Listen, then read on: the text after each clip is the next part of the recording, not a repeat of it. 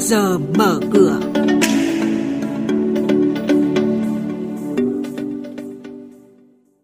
Thưa quý vị, thưa các bạn, tín dụng 8 tháng năm nay tăng 7,4%. Trên thị trường chứng khoán phiên giao dịch ngày hôm qua, VN Index tiến tới gần ngưỡng kháng cự 1.350 điểm.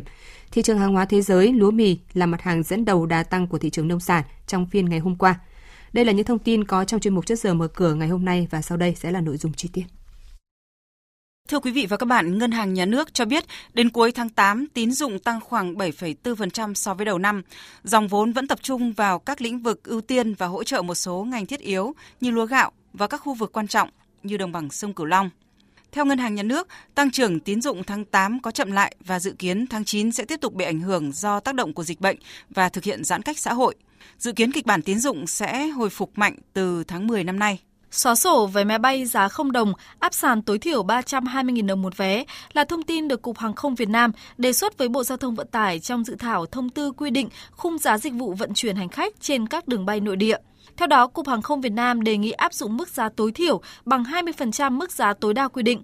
Cụ thể, với các đường bay dưới 500 km, mức giá tối thiểu đề nghị áp dụng đối với nhóm đường bay phát triển kinh tế xã hội là 320.000 đồng một vé một chiều, tối đa là 1,6 triệu đồng một vé một chiều.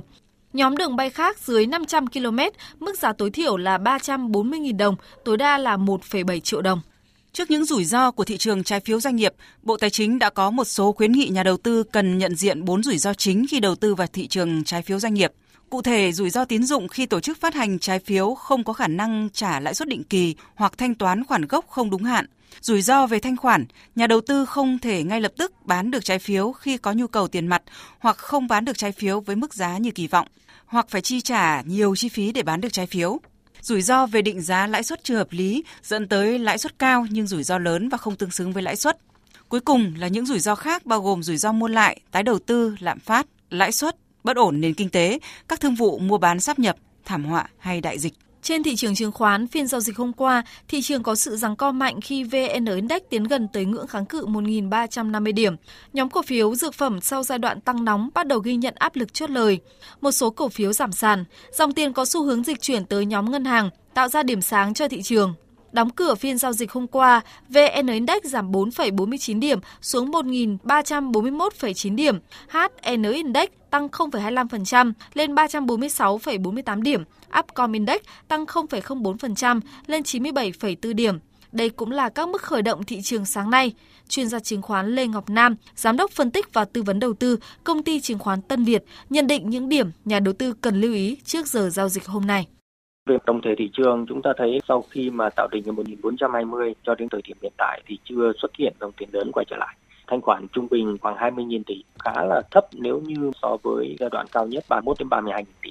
Các nhóm cổ phiếu dẫn dắt chính của chúng ta đang có xu hướng chậm lại khá là nhiều, đặc biệt là nhóm cổ phiếu ngân hàng trong bối cảnh là chưa nhìn thấy nhóm cổ phiếu dẫn dắt thì thị trường tập trung nhiều đến các nhóm cổ phiếu nhỏ hơn và dĩ nhiên là cổ phiếu nhỏ hơn thì có biến động sẽ mạnh hơn và hiện tại tôi thấy rằng dòng tiền đang giao dịch theo chiều hướng, kỳ vọng về hiệu quả trong tương lai khá nhiều. Do đó chúng ta cũng phải lưu ý đến các nhóm. Chỉ mới có thông tin thôi, chúng ta đã có một cái nhịp tăng tương đối là dài thì sẽ có nguy cơ điều chỉnh nhiều hơn.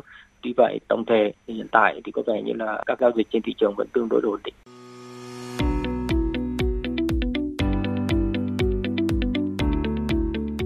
Và các bạn đang nghe chuyên mục Trước giờ mở cửa phát sóng trên kênh Thời sự VV1 từ thứ 2 đến thứ 6 hàng tuần. Thông tin kinh tế vĩ mô, diễn biến thị trường chứng khoán, hoạt động doanh nghiệp chứng khoán. Trao đổi nhận định của các chuyên gia với góc nhìn chuyên sâu, cơ hội đầu tư trên thị trường chứng khoán được cập nhật nhanh trong Trước giờ mở cửa. Tiếp sau đây là thông tin từ Sở Giao dịch Hàng hóa Việt Nam, giao dịch liên thông với thị trường thế giới. Thưa quý vị và các bạn, lúa mì là mặt hàng dẫn đầu đà tăng của thị trường nông sản trong phiên mở cửa hôm qua, giao động khoảng 270 đô la Mỹ một tấn. Tuần trước khi các mặt hàng ngũ cốc và hạt lấy dầu đều chứng kiến mức giảm mạnh trên 2% thì giá lúa mì chỉ giảm nhẹ. Điều này cho thấy nguồn cung lúa mì thế giới thắt chặt vẫn là mối lo ngại đối với thị trường, trong khi nhu cầu lúa mì lại tăng lên trong thời gian gần đây do giá đã hạ nhiệt bớt so với vùng đỉnh từ giữa tháng 8.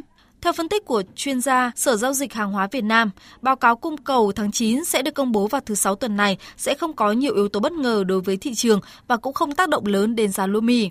Thay vào đó, những ảnh hưởng từ thời tiết tiêu cực trước đó ở những quốc gia sản xuất chính trên thế giới vẫn là yếu tố hỗ trợ đối với mặt hàng này. Đối với niên vụ tới, tình trạng khô hạn tại vùng đồng bằng sông Volga ở Nga khiến cho diện tích gieo trồng có thể suy giảm. Trong bối cảnh nguồn cung thắt chặt, giá lúa mì Nga tăng mạnh kết hợp với việc đồng đô la Mỹ giảm về mức thấp nhất trong vòng một tháng đã giúp cho giá lúa mì giao dịch trên sàn CBOT trở nên cạnh tranh hơn. Đây sẽ là yếu tố hỗ trợ cho giá lúa mì trong dài hạn.